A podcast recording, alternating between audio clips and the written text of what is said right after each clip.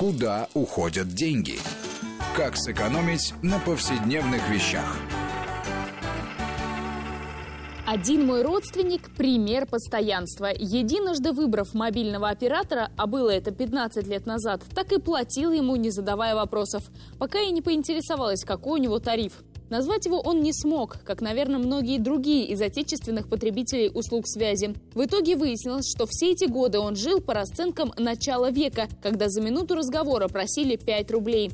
Всего за 10 минут, сменив тарифный план, в месяц он стал экономить 200 рублей. В пересчете на год больше 2000. И это при крайне неактивном использовании сотового. У большинства же теперь смартфон – продолжение руки. Как говорят эксперты, россияне в среднем в месяц тратят на связь от 300 до 500 рублей, в Москве 600. И треть абонентов называют расходы существенными. Наверное, та треть, чьи сообщения я читала на форумах. Там бывают жалобы, что в трубку улетают и по 20 тысяч ежемесячно.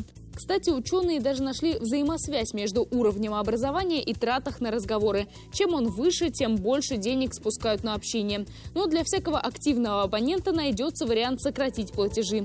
О том, как важно проверять свой тарифный план, я уже говорила. Почему, поясню.